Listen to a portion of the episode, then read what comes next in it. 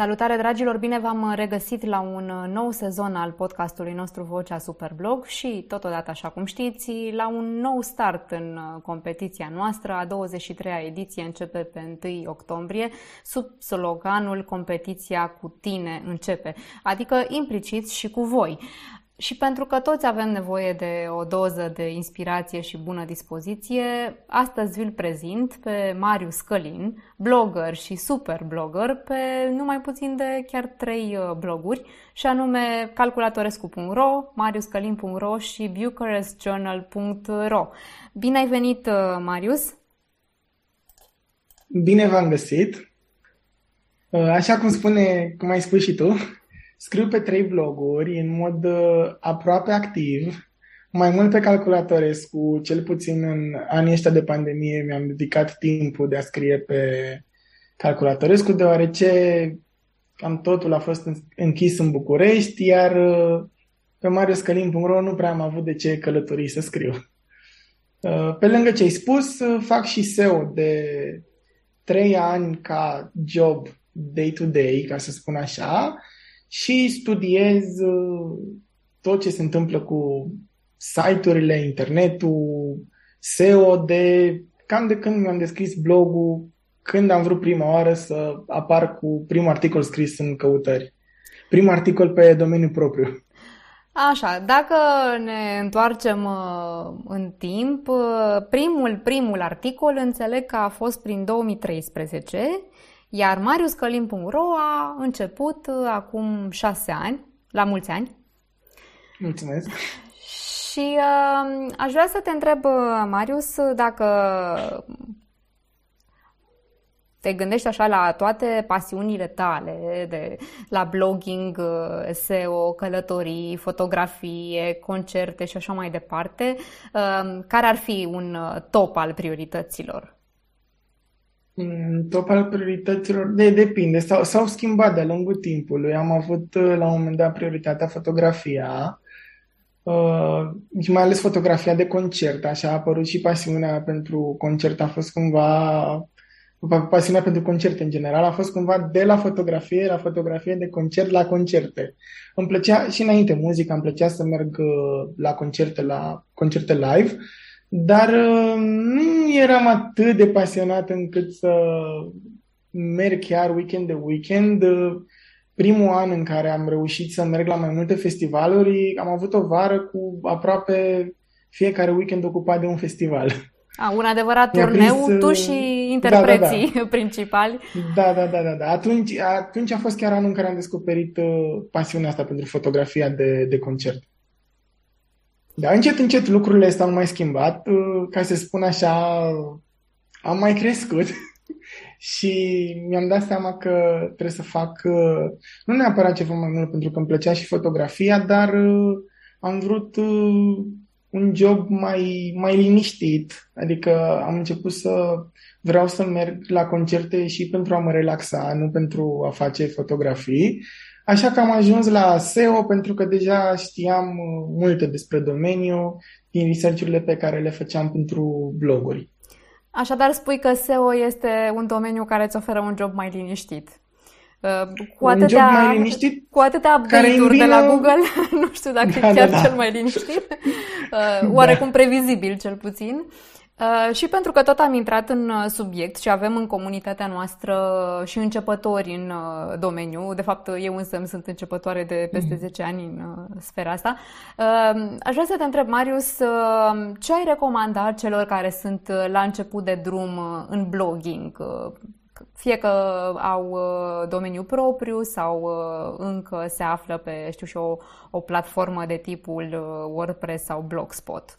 Care ar fi principalele cerințe de atins uh, pentru a se încadra corect în parametrii SEO atunci, la început de drum, când știm toți, e mai greu, sunt multe de învățat, da. Uh, vrem să scriem, nu știm uh, tot ce implică partea tehnică, ce le-ai recomanda?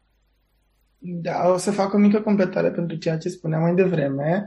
SEO a venit cumva ca o a doua pasiune a mea, dar nu neapărat în sensul că am vrut să aleg SEO, ci pentru că mi-a plăcut să descoper tot timpul lucruri noi și cam asta ar fi prima recomandare pe care aș face-o oricărui blogger la început de drum, să încerce să testeze, să se informeze din articole care sunt scrise de experți în domeniu despre SEO sau despre orice alt aspect al blogului, că până la urmă acum trăim într-o eră foarte digitalizată, ca să spun așa, unde nu mai poți să vorbești doar de SEO sau doar de social media sau doar uh, de altceva, pentru că acum intrăm puțin într-o parte mai tehnică. Algoritmul de Google a învățat că el trebuie să dea oamenilor rezultate cât mai relevante. Adică dacă acum 10 ani, perioadă pe care n-am prins-o pe, cu blog pe internet, puteai să pui uh, keyword-uri chiar și ascunse alb pe alb sau să le pui prin footer pe undeva, prin sidebar și să ranchezi cu tehnici de genul ăsta. Acum tehnicile de genul ăsta ar atrage penalizări și ar fi probabil de indexat uh, tot site-ul. Bine, repetiția tehnicilor de genul ăsta. Deci, ca să sumarizez, uh, să fie curios, să vadă ce funcționează, ce nu, să testeze. AB testing e prietenul nostru și în SEO și în marketing și să scrie în primul rând pentru cititor, dar să ține cont de guideline-ul Google, că e cel mai accesat uh, motor de căutare de la noi. Așa, scurt și cuprinzător. Mai întâi uh, nu, să consulte Biblia Google, să zicem așa, cu uh, propriile guidelines și apoi, uh, bineînțeles, uh, dacă nu chiar mai întâi de toate, de fapt, să scrie pentru cititori. Tu, Marius, uh, nu ești la prima participare în Superblog, deja ne cunoști, cunoști și competiția. Exact. Cum, cum te descurci tu când vine vorba de a scrie și pentru cititori, și pentru juriu, și pentru Google, simultan? Sincer, încerc mai mult să scriu undeva între scrisul pentru cititori și pentru Google, pentru că, până la urmă, și atunci când suntem în Superblog, este într-adevăr o competiție, dar, în opinia mea, să câștigi nu e neapărat totul. Spre exemplu, eu am participat acum câțiva ani, a trecut ceva timp de la, de la ultima participare. Mi se pare că am avut chiar două participări la Superblog, dar doar într-un, doar de într-un an am reușit să, să trec prin toate probele. Iar uh, acum, ca să spun și motivul pentru care m-am înscris, uh, în ultimul timp mi-a fost destul de greu să mă concentrez la a scrie articolele, pentru că uneori e greu să faci lucrurile dacă nu ai un deadline și un deadline stabilit de altcineva, nu un deadline stabilit de tine pe care poți să-l prelungești la nesfârșit. Chiar dacă în timpul pandemiei am reușit să scriu aproape 100 de articole pe, pe calculatorescu, uh, Sincer, mie mi s-a părut că n-a fost destul, pentru că am avut uh, perioade în care scriam chiar și două articole pe zi și după asta am două săptămâni în care să nu scriu nimic. Și acum un, o parte din motivul pentru care am vrut să mă înscriu la Superblog a fost ca să-mi fac un exercițiu de scris, dar uh, pe subiecte care nu sunt chiar așa, chiar așa de ușoare. Și am ales Bucharest Journal pentru că luasem o pauză deja de la site iar pe mariuscalin.ro vreau să fie un site mai degrabă de branding personal, unde eventual, adică chiar am și acolo un portofoliu foto, chiar dacă nu știu, nu intenționez neapărat arătăm. să profesez. Da. Exact. Uh, chiar dacă nu intenționez neapărat să profesez uh, în domeniul acesta, sau ca să zic așa, să fac bani cu fotografia, cel puțin în viitor apropiat, tot rămâne o pasiune și, și ține acolo aproape de... Bun, așadar te-ai înscris uh, în competiție cu BucharestJournal.ro, urmează, așa cum știi, o toamnă creativă și intensă cu teme diferite. Uh, nu prea multe, doar vreo 20 și ceva, așa cum v-am obișnuit în fiecare, în fiecare toamnă, uh, dar deja ai acest exercițiu, nu te mai poate speria nimic. Uh, eu sunt uh, curioasă, Marius, din perspectiva de specialist SEO, pentru că deja ai câțiva ani buni de experiență, și continui să, să studiezi această zonă, ce recomandări ai avea și pentru brandurile care se promovează în, în Superblog. În materie de SEO, dar nu știu, și în, în ceea ce privește interacțiunea cu voi, cu blogării. În materie de SEO, principala recomandare ar fi ca linkurile din articole să fie cât mai naturale, ca să nu pară că sunt niște advertoriale.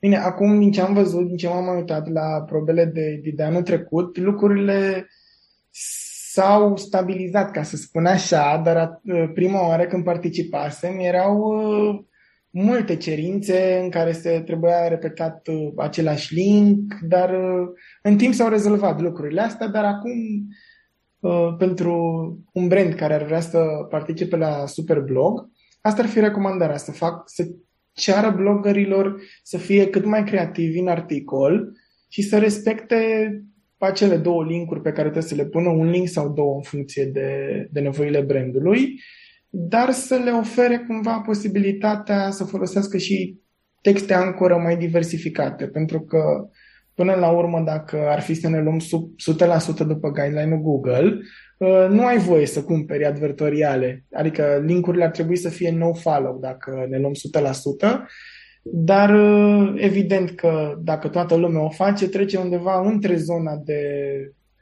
Uh, adică nu depășește guideline-ul Google pentru algoritm. Dacă cineva ar verifica manual toate linkurile și ar da seama că că e ceva, ceva neregulă acolo.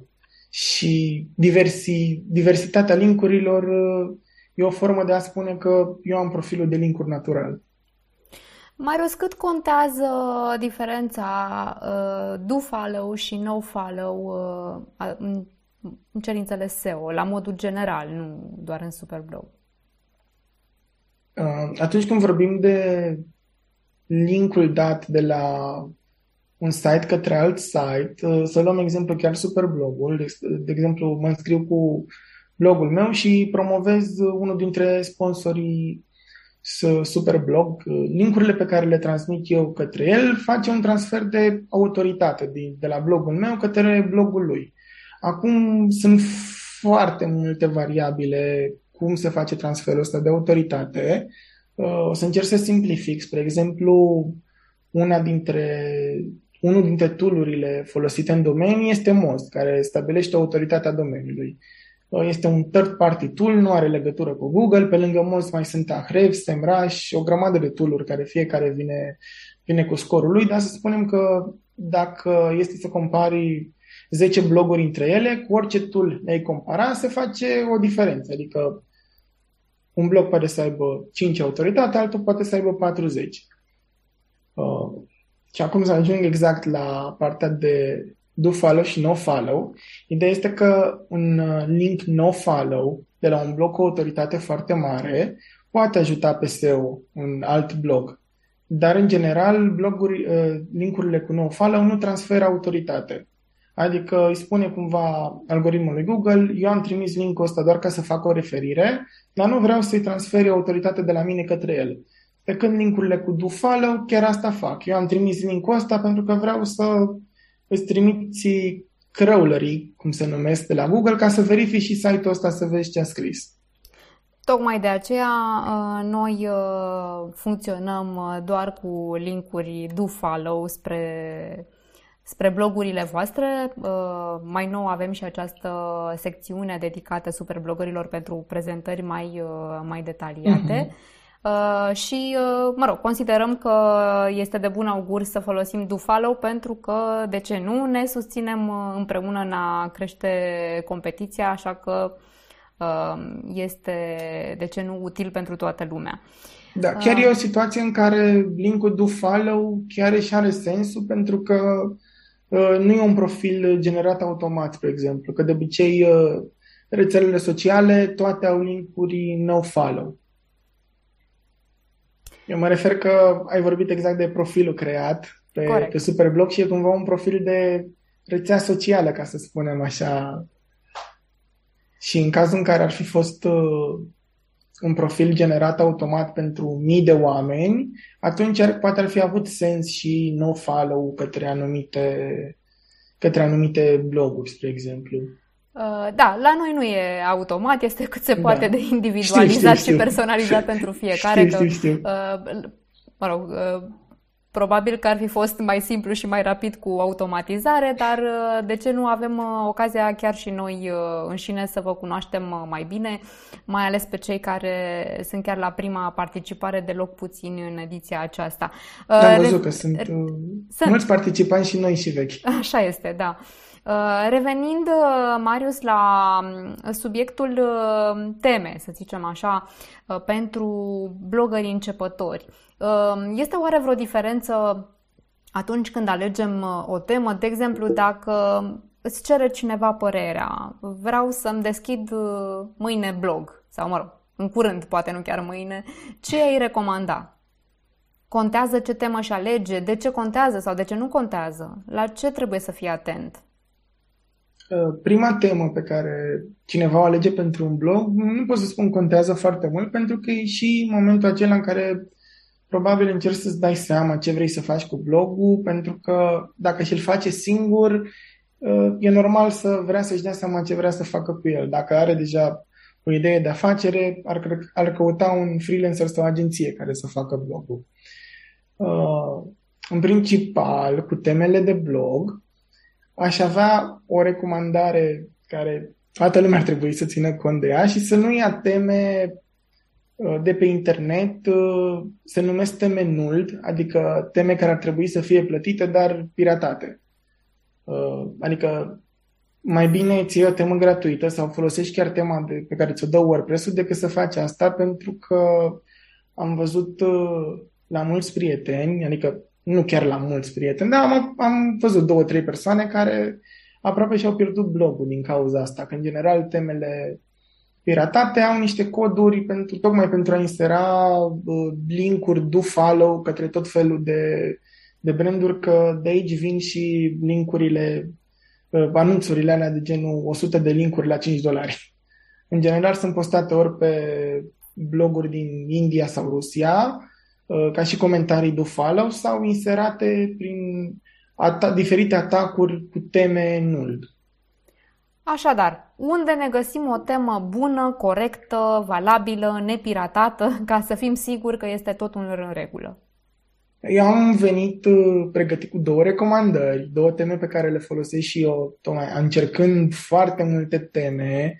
Trebuie să recunosc că până la temele astea două n-am cumpărat nicio temă și am folosit tot la fel. Uh, adică am folosit versiunile free din WordPress, downloadate direct din uh, din adminul de WordPress. Poți să downloadezi de acolo orice temă verificată de WordPress. Deci orice de acolo nu avea problemă. Dar uh, eu am ales două teme. Generate Press, care este o temă foarte rapidă de WordPress și oferă o viteză foarte mare site-ului, numai că pentru a folosi Generate Press la un nivel avansat, trebuie să ai și câteva cunoștințe de programare sau să bagi mai multe plugin-uri pe site, ceea ce nu ar fi recomandat.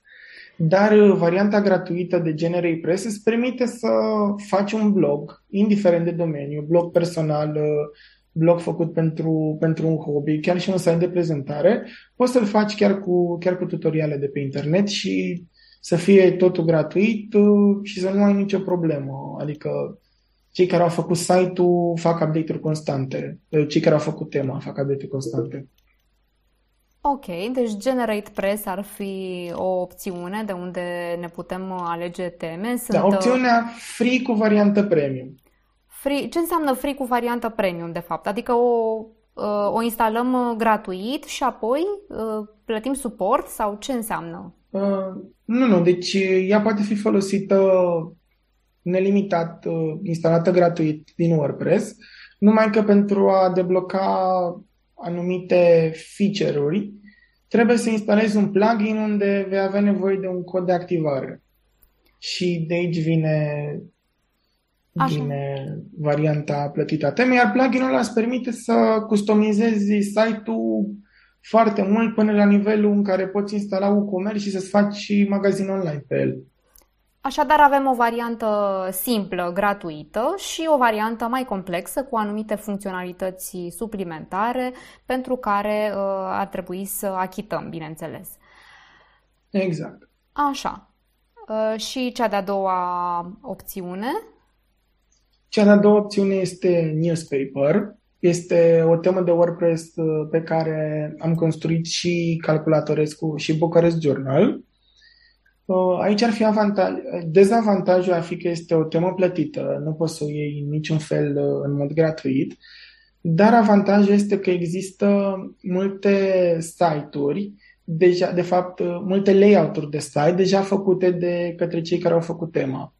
Uh, ce îți permite ție asta e să îți faci un site cu un singur click. Acum, dacă ar fi să vorbim de bloguri personale, cred că puține sunt blogurile care ar avea nevoie de o astfel de temă, dar dacă ar fi să vorbim de un site uh, generalist care vrea să arate mai mult ca o revistă sau care are foarte multe articole și are nevoie de lucrul acela premium, ca să zic așa, care să fure privirea vizitatorilor, chiar ar fi o temă de încercat pentru că nu necesită cunoștințe de programare și poți să faci cam totul cu drag and drop. Fiind, iar fiind o temă atât de populară, uh, cei care se ocupă de ea fac update-uri periodice, deci nu sunt probleme cu update-urile de la Google. Bun. Ă, până la urmă, nu știu, cam ce înseamnă acest plătit? Adică la ce investiție să ne așteptăm?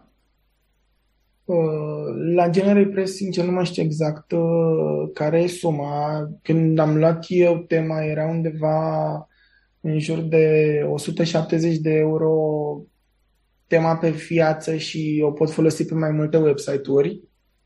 Nu mai știu exact care e limita, dar undeva pe la 100, deci o iei odată și nu mai ai nevoie mai ai loc să, să mai, mai faci cumperi, da.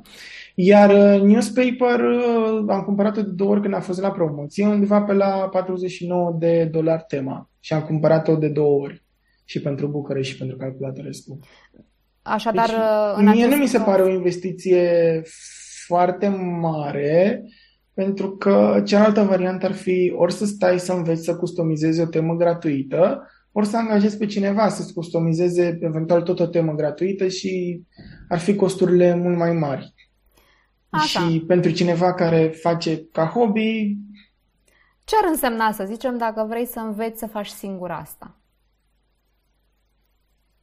Bine, evident, multă răbdare Mult, și mult timp. Multă răbdare dar în ce măsură multe, este posibil, să zicem, pentru un începător? Crezi că este posibil sau în cât timp este o, posibil? Mie, adică să ajung la nivelul unde sunt acum, pot să spun că mi-a luat cam 3 ani.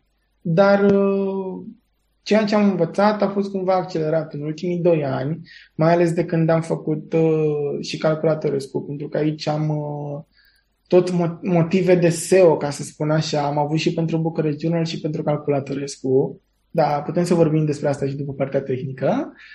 Uh, eu aș spune că în câteva luni, dacă te dedici învățării unui subiect, poți să ajungi să facilitări avansate temele. Adică, spre exemplu, Generate Press uh, are multe tutoriale pe internet, la fel și Newspaper.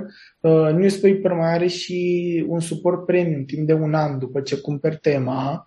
Adică poți intra pe forumul lor și să pui orice întrebare, oricât de oricât de începător ai fi, poți să întrebi chiar și cum pui logo pe temă și oamenii de acolo să-ți răspundă prin tutoriale cu poze. Dai click aici, dai click aici. Deci asta mi s-a părut, uh, mi s-a părut foarte tare pentru că chiar și eu m-am lovit de câteva probleme pe care le aveam cu tema, mai ales că uneori mai știam de un update de la Google, cei de la temă nu au apucat, nu apucau încă să facă tema să funcționeze pe acel update și eram acolo, dar vreau să fac asta. Așa că voiam să puțin înainte, dar... Da, îl arătăm și pe calculatorescu. Uh, să vedem... Uh, spuneai că te-ai lovit de niște probleme legate de, de temă. Da. Uh, spre exemplu, una dintre ele, uh, la un update Google, permitea, adică permite, nu update Google, update de WordPress, permite urcarea imaginilor de tip WebP în interiorul articolului. Sunt niște imagini asemenea JPEG-urilor și PNG-urilor, numai că sunt cam cu 30% mai uh, mici ca mărime. Ca mărime mă refer spațiu ocupat, nu ca pixeli. Și asta duce la o încărcare mai rapidă a site-ului, nefiind necesar să încarce mai mulți mega. Și evident că eu voiam să fac asta încă din prima zi și tema nu suporta alături de, de WordPress schimbarea. Și am așteptat o perioadă și s-a rezolvat până la urmă. Iar la, la Google, că vorbeam și de update-uri Google și asta e încă o parte importantă în technical, technical SEO, dar chiar tehnic pentru bloguri, la ce ar mai trebui să fie atenți cei care deja au trafic pe blog, pentru că fără trafic nu o să ai datele în Search Console, este Core Web Vitals. Core, Core Web Vitals este, sunt niște parametri adăugați de Google la algoritm chiar anul acesta sau la finalul anului trecut au început să, să intre live și măsoară viteza site-ului, cât timp ia de la primul, de, la, de când scrii adresa în bara de încărcare sau de când dai click pe rezultate din Google, până se încarcă complet site-ul și ce mai face? Măsoară și uh, gradul de schimbare al elementelor visuale de pe site. Adică dacă ai un buton de abonare la newsletter și după ce se încarcă site-ul, butonul se mută, se mută de aici de sus, se mută undeva mai jos, asta ar fi un scor negativ pentru că enervează utilizatorii. Și, în general, la temele populare, toate problemele care apar în urma update-urilor sunt rezolvate mai repede. La temele gratuite s-ar putea să rămâi cu problema acolo sau să rămâi cu problema acolo timp de mai multe luni, ceea ce s-ar traduce într-o scădere a traficului. De asta spun că e important să cântărești cumva și nevoia de a face aceste modificări cu traficul pe care îl ai. Pentru că dacă nu faci mult trafic pe blog, s-ar putea să nu fie necesar să faci modificări tehnice și să scrii mai mult conținut ca să aduci traficul pe blog. Și fiindcă tot am ajuns la trafic, nu e așa, subiectul alfa și omega în materie de online pentru toată lumea care are o prezență digitală, Marius, să zicem că suntem cu minți, ne alegem tema potrivită, Uh, nepiratată, uh, customizată pentru ce ne trebuie nouă și uh, apoi ce urmează? Cum ne asigurăm că vine acest trafic? Ce trebuie să facem sau să nu facem? Cum, păi, cum a fost apoi, în experiența ta? Înainte de trafic, nu a fost în experiența mea, dar așa ar trebui făcute lucrurile. Înainte de a publica articole, ar trebui făcute câteva setări pe blog, spre exemplu, URL-ul site-ului, ar trebui să fie de tipul uh, numesite.ro slash nume articol, fără dată în, uh, în URL. Sunt multe site-uri care păstrează data pentru că este setată default de WordPress, iar acea dată este utilă doar pentru site-urile de știri. Bine, poate să folosească oricine, dacă ține un jurnal online, să spun, poate folosi data, dar atunci când vorbim de, de site-uri cu conținut evergreen, ceea ce fac și ceea ce încerc să fac și eu, că până la urmă ca să faci trafic constant ai nevoie și de conținut evergreen ca să poți să susții și perioadele în care nu scrii la fel de mult. Iar dacă, spre exemplu, aș avea în URL-ul site-ului 2019 și acum suntem în 2021, nu neapărat că site-ul ar primi puncte minus de la Google, deoarece nu se știe exact cum clasifică algoritmul urile acestea, dar când cineva vede rezultatul în Google cu data de 2019, nu va da click pe el, Google o să vadă asta și o să-l pună undeva jos, pentru că o să zică ăsta e un rezultat pe care nu dă nimeni click. Deci asta ar fi prima schimbare pe care aș face, să fac URL-ul cât mai simplu posibil. Iar apoi ar fi să instalez un plugin de SEO avem două pluginuri foarte bune în momentul actual. Unul este SEO și altul este RankMap. Da, și pentru mai multe specificații tehnice vă trimit, uh, bineînțeles, direct la Marius după ce vom publica acest podcast, uh, ca să vă inițieze sau măcar să, să vă îndrume, nu așa, spre materialele din care puteți afla mai multe. Așadar, o structură cât mai simplă a linkurilor, contează de asemenea și frecvența publicării, nu-i așa? Și, uh, contează mai mult calitatea decât frecvența, adică mai bine faci un articol de 5.000 de cuvinte, să spun, decât să scrii 10 articole de 500 de cuvinte într-o zi. Așadar, adică lui Google, o lună și faci un articol bun. Lui Google îi plac uh, textele lungi, înțeleg. Uh, spuneai de Evergreen, mm. Marius. Care este, să zicem, cel mai evergreen în măsura în care putem uh, asocia un termen de comparație, cel mai evergreen articol pe care l-ai scris tu pe oricare dintre bloguri? Primul articol evergreen pe care l-am scris e pe Marius Călin. De fapt, primul articol pe care l-am scris și am văzut ce înseamnă un articol evergreen care primește trafic. Este un articol cu recomandări de seriale. Și atunci am văzut că articolul primește trafic și tocmai ce ziceam mai devreme, nu am, nu am mai făcut alte articole în care să recomand seriale separat, ci pur și simplu când am avut, când am vrut să recomand un serial, l-am adăugat tot timpul. La final articolului, încă un serial, încă un serial, încă un serial, s-au strâns foarte multe recomandări și acum, evident că articolul fiind uh, foarte lung, ranchează și bine. Și chiar l-am transformat dintr-un articol clasic, l-am transformat într-o pagină, ca să-mi fie mai ușor să îi fac update-uri. Bun. Um... Da, iar uh, pe calculatorescu.ro, spre exemplu, oricine intră pe site, uh, cam 80% dintre articole sunt evergreen. Pentru că deocamdată sunt la stadiu în care încerc să scriu despre problemele pe care le întâlnești în tehnologie, articole informaționale, uh, chiar și review-urile sunt evergreen, chiar dacă ele nu sunt uh, evergreen la modul că vor fi acolo și peste 10 ani, dar atunci când apare un gadget nou, un monitor, un telefon, o tastatură, cel puțin 4-5 ani va fi căutat, pentru că o să fie căutat în primul an ca să-l cumpere cineva de nou și după o să fie căutat când îl găsești pe OLX. Deci 5 ani mi se pare destul de evergreen. Iată, o adevărată strategie de marketing bazată pe mișcările naturale ale pieței.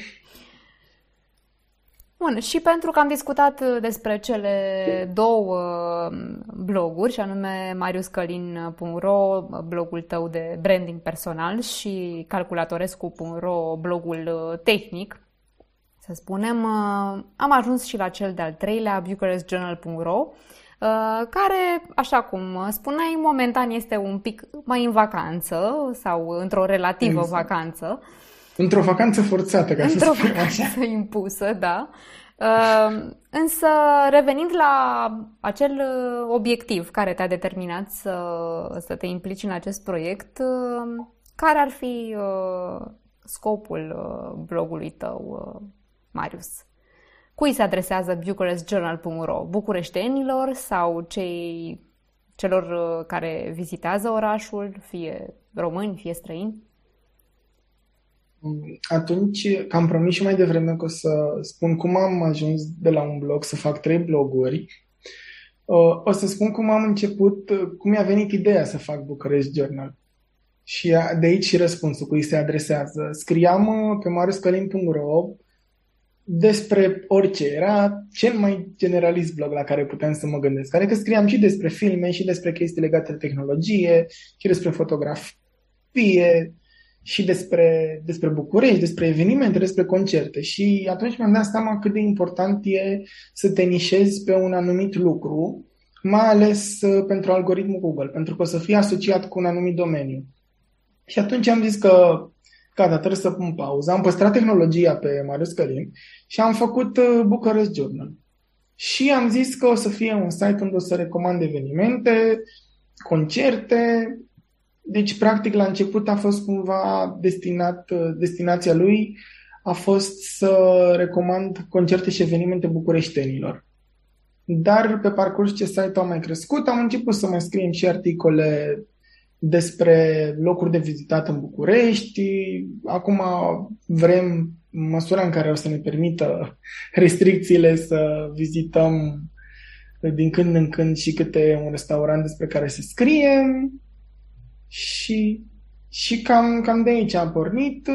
A fost în strânsă legătură și cu pasiunea pentru fotografie, pentru că am pornit și un cont de Instagram pentru Bucharest Journal, unde am început să pun fotografii făcute de mine, apoi am a fost, la, a fost trendul pe Instagram cu multe conturi care repostau fotografii făcute de alții. Mi s-a părut uh, uh, o idee foarte bună și nu am adoptat-o pentru că era un trend, ci mi s-a părut că sunt unele fotografii care sunt făcute mult mai bine decât aș fi putut eu să fac în momentul în care am fost. Spre exemplu, o fotografie cu Ateneu, nu poți să faci tot timpul fotografie cu Ateneu, cu apusul sau cu Ateneu când plouă. Așa că am început să preiau fotografiile care îmi plac, să le promovez uh, pe, pe Instagram. Evident, dau și hitag persoanei care a făcut fotografia, dar în general sunt fotografii pe care le iau oricum de la persoane care folosesc deja hashtag-ul. Deci suntem cumva într-o zonă în care își dau o parte din acord. Și făcând toate lucrurile astea, evident că site-ul a devenit uh, o sursă de inspirație și pentru cei care nu sunt din București, pentru că acum pot vedea locuri unde să unde se ducă ca să facă fotografii, unde să meargă ca să mănânce. Ce înseamnă pentru tine, Marius, o fotografie reușită sau cum poți să obții o fotografie reușită? O fotografie reușită din punct de vedere tehnic. Din punctul tău de vedere, din orice aparatului. punct de vedere. Uh, dar o fotografie reușită, în opinia mea, care oricum o să fie subiectivă aici, o fotografie care reușește să, să-ți transmite ceva. Spre exemplu, a spune că o fotografie reușită cu București, adică cu o locație din București, ar fi ca cel care o vede să fie convins să vină să viziteze și locația sau, dacă e cineva care a mai fost acolo, să-i trezească o anumită amintire. Uh, de multe ori, o fotografie reușită poate să fie reușită chiar dacă, să spunem, uh, nu strânge like-uri sau nu devine populară pe, pe conturile unde postezi, ci să transmită ție ceva. Dacă te uiți peste câțiva ani la ea, să retrăiești cumva momentul acela. Adică am făcut uh, mai multe fotografii de-a lungul timpului și uneori chiar îmi, chiar îmi place să mai intru, să mai văd locuri unde am fost, pentru că retrăiești cumva, cumva momentul ăla. Marius, ce urmează după trei bloguri și uh, activitatea de pe Instagram? Uh, te oprești aici? Mai ai alte proiecte online în, uh, în plan? Deocamdată vreau să dezvolt cele trei bloguri cât mai mult, așa cum, cum am mai vorbit uh, pe parcursul discuției. Bucureștiul a fost într-o pauză forțată, chiar și Instagramul, pentru că nu neapărat că n-am putut să ies, pentru că într-o oarecare măsură restricțiile ne-au permis să ieșim, să facem uh, poze și asta, dar n-a mai existat uh, dorința de la început cumva, zic eu, tot din cauza pandemiei și a faptului că s-au schimbat multe în ultimul timp, dar uh, acum când lucrurile vor sta mai bine, vreau să investesc mai mult timp ca să cresc uh, și Instagramul și site-ul Bucharest Journal. Uh, spun asta pentru că pe lângă mariuscălin.ro unde am decis să, să mut evenimentele pe Bucharest Journal și tehnologia pe calculatorescu, așa că Marius Călin a rămas cu festivalurile și cu travel-ul, ar fi un site unde aș, am nevoie să, să investesc timp. Pentru calculatorul cu timpul pandemiei am investit timp uh, în scrierea articolelor. Uh, și cam asta, cam asta ar fi planul de viitor. Să cumva, să spun așa, viitorul e incert. Dar în cazul în care nu o să fie posibil să fac mai multe cu Bucharest Journal în viitor apropiat. O să mă concentrez uh, la calculatorescu.ro să scriu mai multe articole informaționale chiar, uh, chiar despre blogging. Am, am, în, am în gând niște, niște proiecte în zona asta de blogging, de WordPress, pentru că deja, deja încep să, să rămân fără idei uh, când e vorba de articole informaționale despre calculatoare. Și cu siguranță începe și Superblog, așa că dacă te plictisești o să vină provocările negreșit. am ajuns la finalul podcastului nostru. Îți mulțumesc tare mult, Marius, pentru participare, pentru tot ce ne-ai învățat. Vă invit și pe voi, dragilor, să aflați mai multe despre Marius și, bineînțeles, recomandările lui în uh, zona tehnică pe calculatorescu.ro, dar și pe site-ul personal mariuscălin.ro și, bineînțeles, concurentul uh, în prim plan în uh, superblog da. toamna aceasta, bucharestjournal.ro. Să ne revedem, să ne reauzim cu bine, să iasă și uh, activitatea nu din pauza forțată și până la următoarea revedere vă doresc multă inspirație, o toamnă creativă și multă energie. Și eu vă mulțumesc și o să ne revedem curând pentru că mai sunt câteva zile până începe competiția. Tocmai din cauza asta s-ar putea ca uh, resursele de care am vorbit, pe care aș vrea să le pun pe calculator, să vină chiar după terminarea competiției. Deci probabil vor fi utile pentru ediția următoare. Foarte bine. Sunt binevenite oricând, oricând vin, da. să ai spor în toate, Marius, și uh, să reușim până la urmă tot să producem conținut util pentru unii pentru ceilalți. La revedere! La revedere!